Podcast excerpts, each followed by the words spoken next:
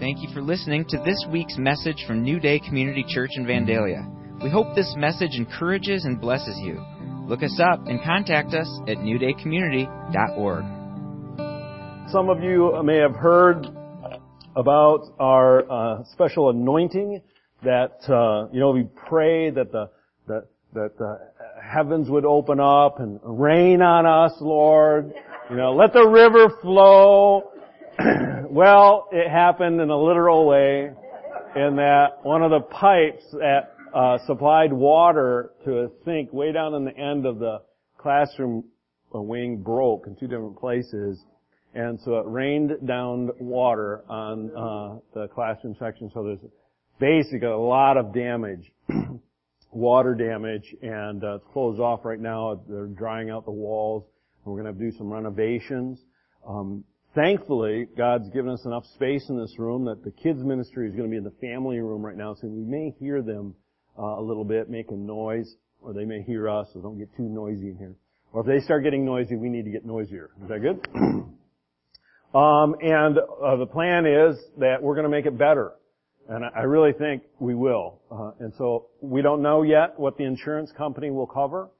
Whatever they cover, great, and then we'll probably have to do a fundraiser to make up the difference and repair what was broken, but also we're going to just change a few of the rooms really weren't laid out well for classrooms, so this will enable us to make a few of those changes that we wanted to make eventually anyway. It's just up the timetable. So we just, when something like this happens, you don't go, oh, the enemy has attacked us. You know what? The pipe froze. It's cold out, all right? And so what happened was the pipe froze. So the enemy comes in and says, God's not looking out for you because he let this happen. That's an accusation. That's the enemy. Or you might as well give up because, gosh, we don't have the money to fix it. That's a lie. That's the enemy, all right? But when I looked at it, I was like, oh, really? Great. Call the insurance company. We're going to make it better. So you just don't give in to that. And it really actually ties into what we've been talking about this month, which is money. I actually don't like talking about money, although I do like getting money. Actually, I think I like spending money better because I generally spend more than I get, which is another whole problem.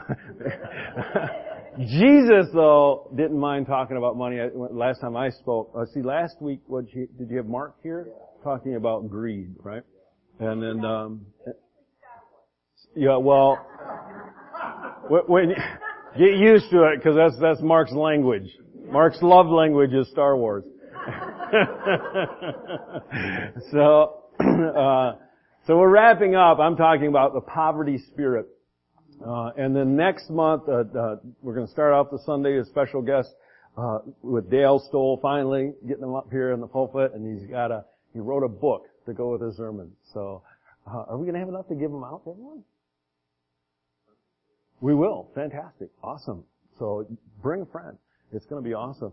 And then we're going to begin, next month, next Sunday is Dale, and then after that we'll begin an 8-week series on our statement of faith, basically. So our doctrines. So last year we took the whole year to go over our values, and I don't know if you remember, I kept saying these are our values, this is not a statement of faith. So we're actually going to take 8 weeks and go through the creed. It's called the non-negotiables, the things of Christianity that you just can't give up. If you give up these things, then it's no longer Christianity. So that's where we're going next month. This week we're finishing off the Creed series. And so let us begin. Today I'm talking about the poverty spirit. We're going to just define what that is and then deal with it. So a poverty spirit is a lie that tells us we'll never have enough. Right? You're never going to have enough. It's not to be confused with monasticism, which I was surprised when I preached this up in Kalamazoo that no one in the room, first service, knew what monasticism was. Second service, we had a couple seminary students, so they knew. So that is, remember, everybody knows Mother Teresa, right? She gave up all earthly goods, right, to serve the Lord. Okay, that's a monastic lifestyle, or being a monk. You know, if you go to a monastery, it's someone who, because they feel compelled by God to live without possessions, they give up everything, and that's a good thing. Now, what's a challenge is that if you were raised in a Catholic tradition, you may have heard of this poverty spirit as embracing that good aspect of living without earthly possessions to commit your life completely to God. And that's great, right? That's not what we're talking about, right? This is something different. This is the enemy taking that good, noble thing that a very, very few people... Anybody here called to live as a monk? No, right. Or a nun? Great. Yeah, I am not. So, but the enemy takes that good idea and twists it and makes it into a lie and says, you'll never have enough. And this is the poverty spirit that we're talking about. So the idea that you'll never get ahead, you're constantly struggling, that there's a fear that you're going to lack what you need.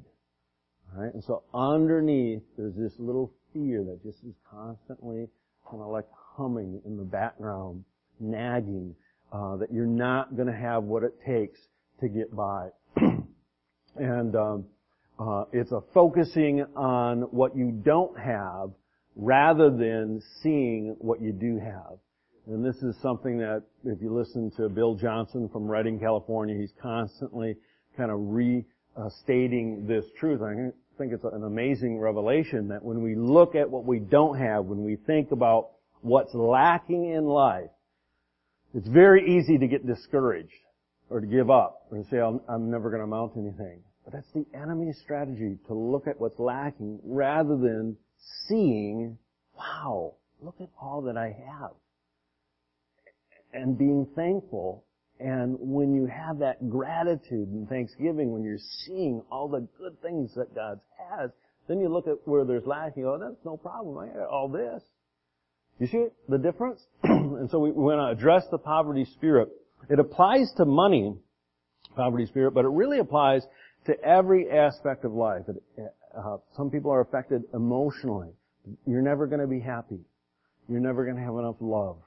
You're never going to have enough affection. You're never going to have the right relationship. There's never going to be someone special in your life to share your life with, whatever it may be. So it affects, there's never going to be enough courage, or there's never going to be enough anointing or knowledge. So it can be spiritual as well. The poverty spirit can come in and lie and deceive us in different areas. And let me tell you, I think after almost 30 years in ministry, that this is something everyone struggles with. I struggle with this almost on a daily basis. Okay?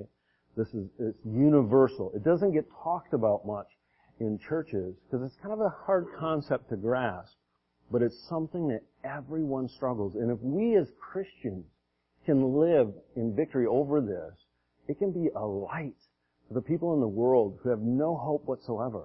Okay? But we need it first. And we need to acknowledge our need. We can't get set free from something if we don't even admit that we have it. Okay? So Jesus said, "Blessed are the poor, for theirs is the kingdom of heaven." Wait a minute. I'm saying we got to get rid of poverty, and Jesus says, "Blessed are the poor in spirit." Or in Luke, he actually puts it this way: "Blessed are you who are poor, for yours is the kingdom of God. Blessed are you who are hungry now, for you shall be satisfied." And this is another little problem that has crept into Christianity, and that we think Jesus is actually saying it's good to be poor.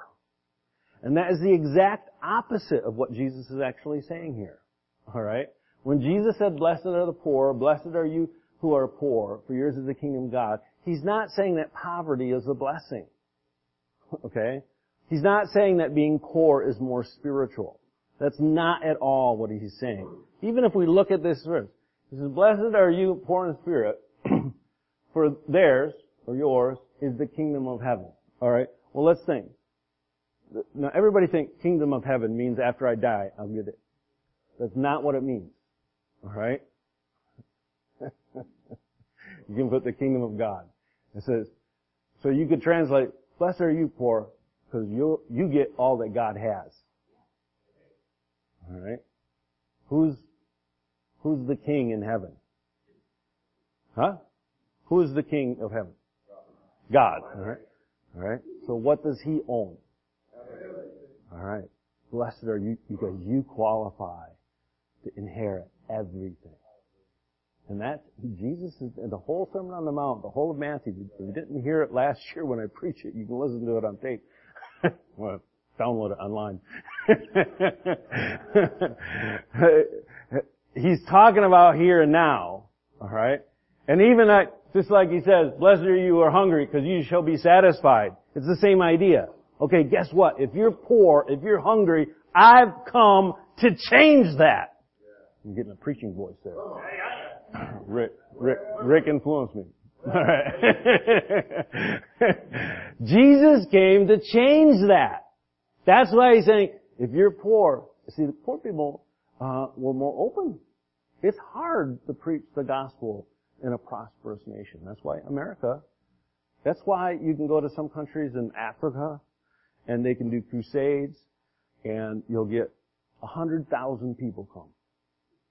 I have people, they'll tell me, people walked for 3 days. It was amazing, their commitment. I said, it's not commitment. They don't have anything else to do. I'm serious. I know long-term missionaries, and they go, you're right.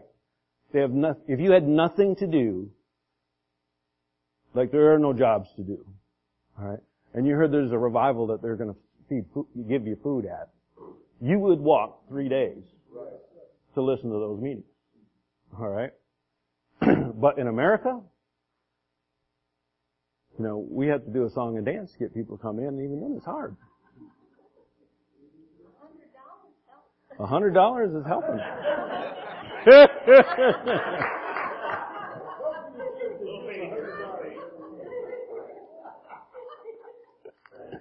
There it is.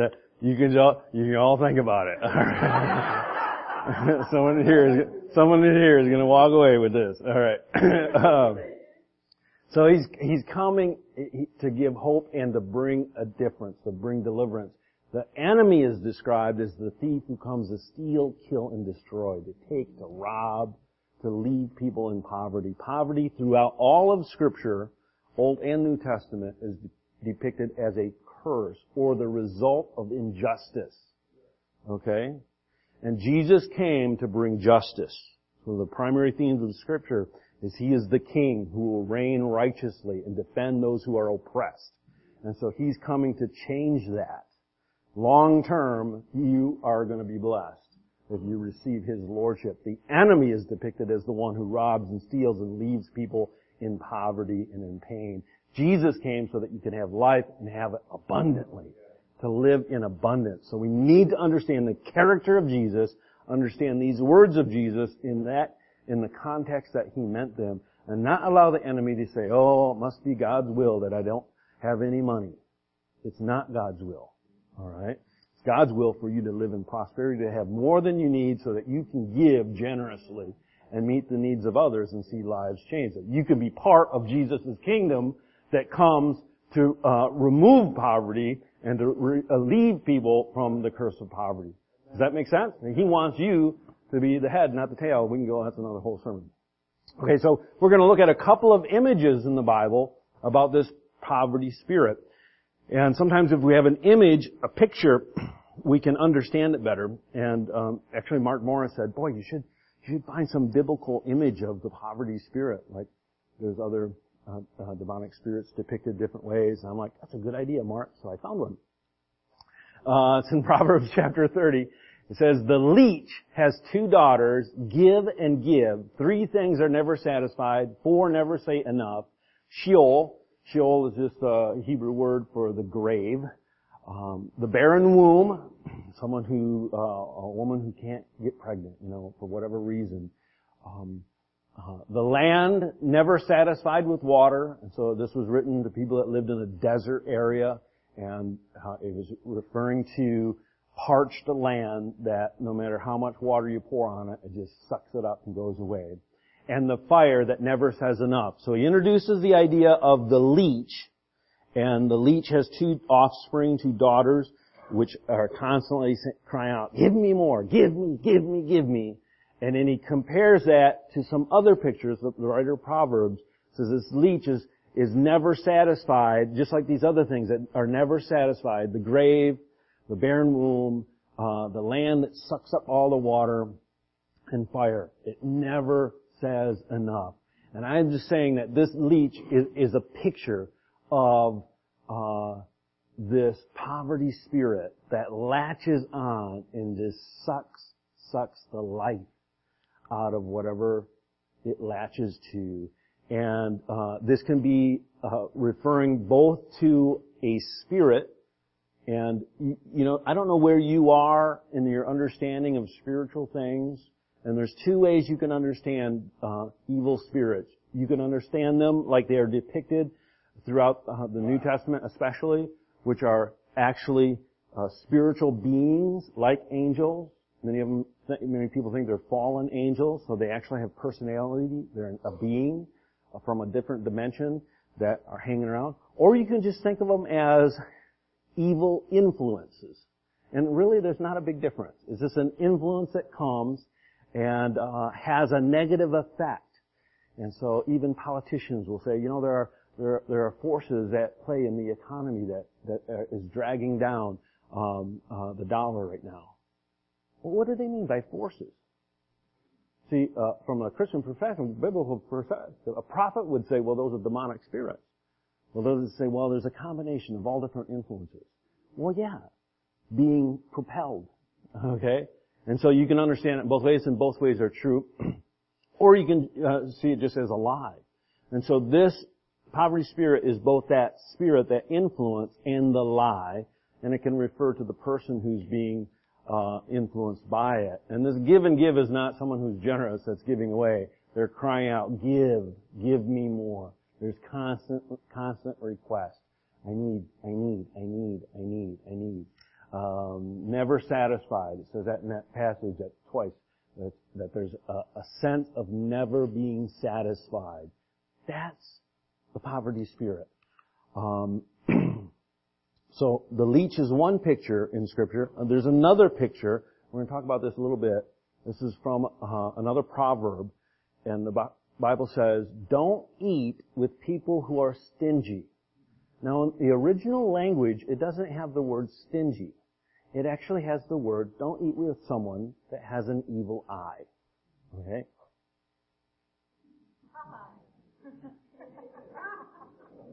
I should have had a patch. Okay. So the reason it says the evil eye, it says don't desire their delicacies. They always are thinking about how much it costs. Eat and drink, they say, but they don't mean it. Okay, so the evil eye in the Hebrew language and the culture, everyone knew what that meant. Okay? It was a figure of speech that meant someone who was a stingy, someone who was a miser, okay? Someone who had a poverty spirit. They didn't like giving up anything. They're always thinking about how much it costs. All right? So they have you over for dinner, but they're calculating, oh my goodness, jeez, they took another? Well, they took the last scoop of dessert. You know, you open up the freezer. Who ate the rest of the ice cream? You did. Oh. Alright. But see, this is a spirit that gets in us. We think how much it costs. You know what? If the first thing that comes in your mind is how much it costs, that's a poverty spirit. Right? Water blasts through the ceiling. How much is this going to cost? That's the poverty spirit. And now it's wisdom to go, you know, we're going to have to figure out how to pay for this. That's wisdom. But how much is it going to cost? How much is it going to cost? How much is it going to cost? How much is it going to cost? Someone's coming over to do, how much is it going to cost? That's a poverty spirit. You need to rid that from your life. That's having an evil eye. All right?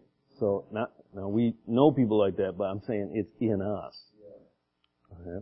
It's the opposite of being generous, and it leads to being duplicitous, having a double-minded, doing one thing. Hey, come on over to eat. I hope you don't eat too much. You know, and worrying. That is the poverty spirit.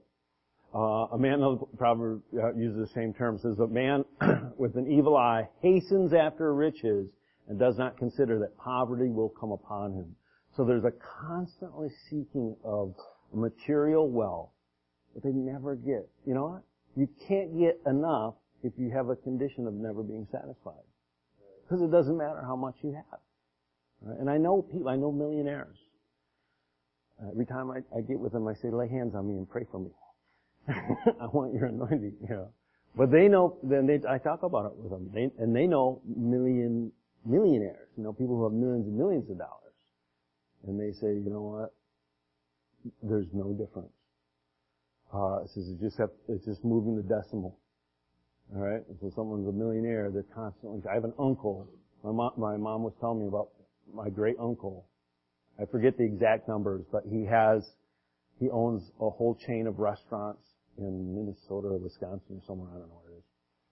And he told her he's worth like, I think he said it was $700 million. Okay? But he's going for $900 million. That's his goal. Okay, now this guy's in his 80s. And he works like a dog. Okay? And you wouldn't know it to look at him. He's got $700 million. And his life goal, what his main pursuit in life is to reach 900 million before he dies. Would you give me like a couple million? He wouldn't let go of a dime of it, right? Because he's going for 9. And what's he going to do with it? He's going to die. Never even have it. So then that never being satisfied, that ultimately leads to poverty. Whether that's literal or figurative, it doesn't really matter. Okay? So even if my uncle, for example, I think has a poverty spirit, as far as I know, because he's constantly, all he does is work his life away. I've seen his wife many times, but I never see him because he never shows up to anything because he's working. And so he has money, but figuratively he's poor. You see the difference? All right? Because it's not about money. Rick said that in the introduction. This series is not about money. It's really a deeper issue. You can be wealthy financially and be poor. And you can be rich and have a poverty spirit, or you can be poor and have a poverty spirit. You can be rich and be content and generous, or you can be poor and be content and generous. You really, really can. All right? Jesus spoke directly about this evil eye. We're going to move on and look at what Jesus says about it in Matthew chapter 6. Jesus said, wherever your treasure is, there the desires of your heart will also be. Okay? And so right at the beginning of this introduction of this section, Jesus tells us what he's talking about, doesn't he? He's talking about treasures, valuables, what you consider a valuable, and he's talking about your desires. Right? And he said, wherever you affix value, whatever you affix value to, whatever you think is treasure, that's where your desires are going to be drawn to. All right? And then he expands on this. So that's his main point. And then he gives us a little teaching to illustrate it. He says, your eye is the lamp that provides light for your body. When your eye is good, your whole body is filled with light. But when your eye is bad or evil, your whole body is filled with darkness. And if the light you think you have, is actually darkness, how deep that darkness is. Now most Christians, reading through this portion of Scripture, we get wherever your treasure, there the desires of your heart will be. And then he goes on with this evil eye stuff. Like, what is Jesus talking about? How many of you like read that and go, what in the heck is he talking about? Listen, everybody that Jesus was talking about in the crowd, just like Jesus had people listening to him, they knew exactly what he was talking about. Because he used the term evil eye. Eye is bad in the original language. If you have an evil eye. And they understood, because they used it as a figure of speech, this idea of your eye. If your eye is good, he says your eye is the lamp of your body. Now this is not very far from how we think. Okay? We just don't use this terminology. This whole passage is about treasure, money, possessions, and desires. All right? So, sometimes at night, when I am resting, I'll pull up Amazon.com. Anybody go to Amazon.com? You know, you can buy anything on Amazon.com. You know, and you look through it, right? And how do you look through it? With your toes? With your eyes? They say there's an image of a product. And if I fill my eye with that image, it stirs up desire. All right? And then I put it on my wish list. I'm saying, Jesus, that's my prayer list. No, wish list. All right? And so this is the same way. Our whole world functions this way. Even before the internet, it was signs, with display windows. We go window shopping, right? And so this idea of what we look at is what we value. And what we're looking at, we're going to look at what we desire. And if we desire something, we're going to look at it more. And constantly fix our gaze on it. You just want a new truck. Man, you just look at it every time you drive by that. Come on, man. Not that one right there. Come on. All right, a new dress. That's the one. That's the one I want. We fill our eyes with that. And Jesus said, if your eye is good, in other words, if you're looking at good stuff and you're desiring good stuff, kingdom stuff, then that's going to bring light into your life. Your desires are going to be aligned with what is truly valuable, and it's going to lighten up your life. But if you're looking at bad stuff or stuff that actually leads to poverty, then what you think is light is actually darkness. Oh, what if you're fooled and that everything that you're looking for in life is actually darkness? Is actually poverty. Because you're putting your value in the wrong things. And so for what you're looking for in life, see, we use that term. What are you looking for in life? I'm looking for success. I'm looking for freedom. I'm looking for, you know, whatever. What are you looking for in life? That's the idea that Jesus is talking about. He says, if your light is darkness, how deep the darkness. And then he goes on, and we can understand this part. No one can serve two masters, for you will hate one and love the other. You'll be devoted to one and despise the other. You cannot serve both God and money. And the word money is a poor translation. It's mammon. Some translations put up mammon. And mammon is worldly possessions.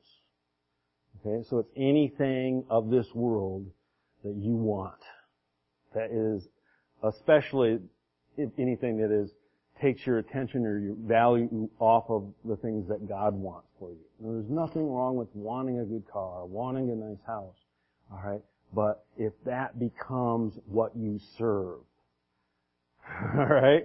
And you can't serve possessions, you can't serve money, you can't serve career and serve God because they become two masters. You're going to pick and choose one. Now, serving God wholeheartedly will actually lead you to a place of prosperity. Will actually, because God, when you're aligned with God, He wants you to have a successful career. He wants you to be productive. He wants you to come into a place of prosperity.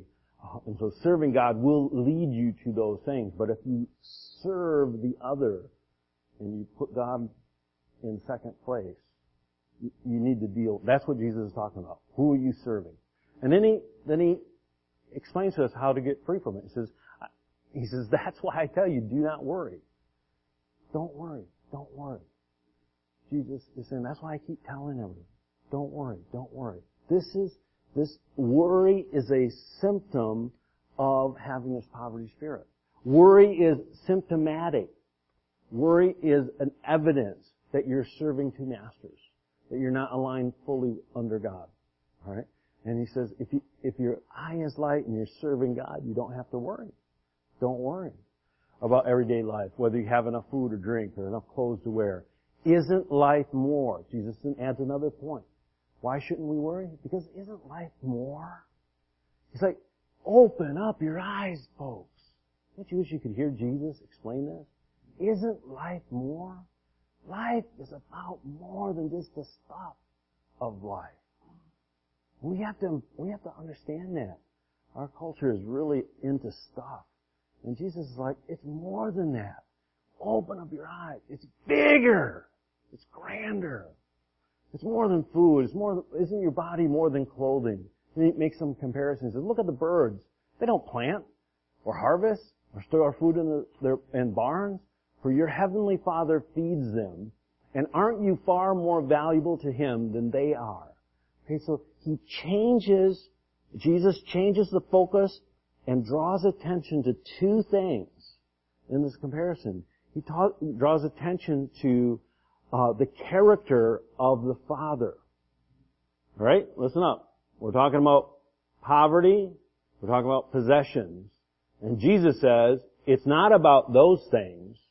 It's really about your understanding of the character of God. Yeah. Yeah. It's about understanding who God is. Yeah. And understanding who you are. Yeah. Because you're valuable. Yeah, you too. You're valuable to the Father. Right. He takes care of all those birds. He says, don't you think you're more valuable than them? Jesus is like, yeah, you're way more valuable. Can all your worries add a single moment to your life? Obviously not. And why worry about clothing? Look at the lilies of the field, how they grow. They don't work, they don't make their clothing, yet Solomon in all his glory was not dressed as beautifully as they are. If God cares so wonderfully, again, it's about the character and the nature, the person of God. If He cares so much about wildflowers, who are here today and tomorrow thrown into the fire, He will certainly care for you. It's about knowing that the Father cares for you. So why do you have so little faith? Don't worry about these things, saying, what shall we eat? What shall we drink? What shall we wear? For these things dominate the thoughts of unbelievers. So He's describing the character of God and the character of His children who understand that they are valued. Say, I am valued. I am valued. Right. And He's contrasting that with the character of people who don't have a relationship with the Father, which is the unbelievers, and their thoughts are dominated by worries, by what they're going to eat, what they're going to wear, what they're going to drive, where they're going to live, how they're going to pay the bills. This is, if our thoughts are dominated by those things, it's evident. It's evidence that we're lacking belief. We're living like an unbeliever.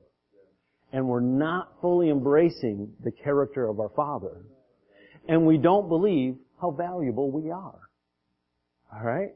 And so we change those things. And when we change those things in your heart, I will guarantee you, if you can get those things changed in your heart, you're going to look around and find yourself wealthier. Because you're dealing with the root of poverty instead of the symptom. Amen? Come on. Preaching it. Okay. So freedom of the poverty spirit is a fruit of the kingdom living. All right, we're going to deal with this. The poverty spirit, I already taught you that it's that spirit. It's a lie, but it's also this influence, this demonic leech thing. We call it a leech. You know, if a child comes out of the lake, if you're in the summer swimming, a kid comes out of a lake. You ever have this happen to you? And there's a leech. Yeah, you know. I heard a story. I just saw this in the news a few weeks ago. This woman was swimming, obviously not in Michigan. She comes out of her swimming, and there's a 3-inch leech up her nose. Let's just think about that for a minute.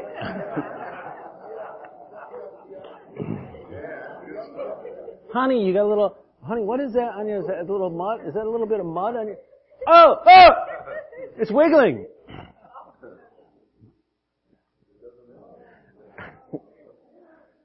So if your kid comes out of the water and it's got a leech on it, you don't say, "Oh, don't worry about it. Nobody will notice it. It's a little makeup on it." All right? You just have to learn how to live with it. You know? Right, we don't. What do? We do everything it takes to get that leech off. I don't know what the lady did that had her up her nose. She had to go to the doctor. Okay? So the lie, this poverty spirit, has to go. And it's simply applying the freedom that Jesus won for us on the cross. All right, so I want you to take a minute. If you have something to write with, that'd be great, because there's two things I'm going to ask you to write down. First, I want you to take a minute, maybe close your eyes, and ask, where in your life do you have constant lack or need? Or where is your eye dark? All right? Where is your eye dark? In other words, where are you focused on what is lacking and not seeing God's provision? And maybe the provision just isn't there. You don't know how to get it. Maybe it's financial. You're having difficulty. Maybe it's you're in debt. You have thousands or tens of thousands of dollars that you just can't figure out a way to pay. Maybe it's fear. Maybe it's loneliness. Maybe it's sickness in your body. Weakness. Maybe it's lack of employment, a better job. Somewhere in your life where there's need. Okay? Just pick out one thing particularly. And we're going to pray through this in a prayer. Some of us learned this, a similar prayer. I kind of modified it a little bit. But we're going to skidoo this. All right? To use the lamb terminology. And this is just a prayer, and it's a good prayer. You can actually pray it for anything in your life to break off an ungodly influence or a lie. And so what I want you to do, I want you to stand up, and we're going to pray the things in general, and then there's a blank spot where you can say, and you can say it under your breath or you can say it out loud, but say that thing that you're lacking. And we're going to do this together, all together at the same time, out loud. Okay, is that all right? Let me just pray first before we do this corporate prayer. Let me just open with prayer, all right? So let's turn your eyes to the Father. Father, we come to you in Jesus' name. We just ask that you would hear these prayers. I just bless people's spirit to receive a blessing from your spirit. Bless their spirits to come to the front, to the head, so that their spirit can hear from your spirit and to lead them. Open the eyes of their understanding. And let our spirits be renewed by your freedom. All right, so out loud say, I now. Say it like you mean it, okay? Poverty spirit. Leech, want, lack. Worry and. Whatever else that's in your heart. Nail it. To the cross. All right. I break all agreement. Known and unknown. I've made with the lies and the spirits of poverty, leech, want, lack, worry, and whatever is on your heart right now. Just try it out. I repent of joining with these lies and spirits. And I ask you, Father, to send the poverty spirit, leech and want, lack and worry, and away from me. Yeah. And so when you do that, you're repenting of any agreement with the lie, and you're commanding it to leave by the power of Jesus. Okay? You're just agreeing with the power of the cross. This is the last part. Say, Father, what do you want to give me in place of these lies? And this is where you can write it down if you want or remember it. But right now we're just taking a moment and listen. Because where there is lack, there's provision that God wants. Where there's hunger, Jesus said, you're going to be satisfied. Jesus comes to satisfy the hunger. And so, Jesus, what do you have in place of that lack?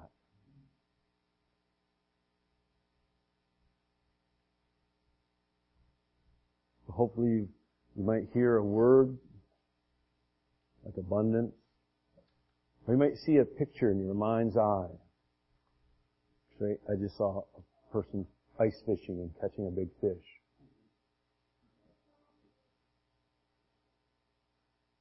You might think of a Bible verse. And those are thoughts or ideas that God wants you to focus on instead of focusing on the lack. And that's how you get freedom. Amen? All right, you may be seated.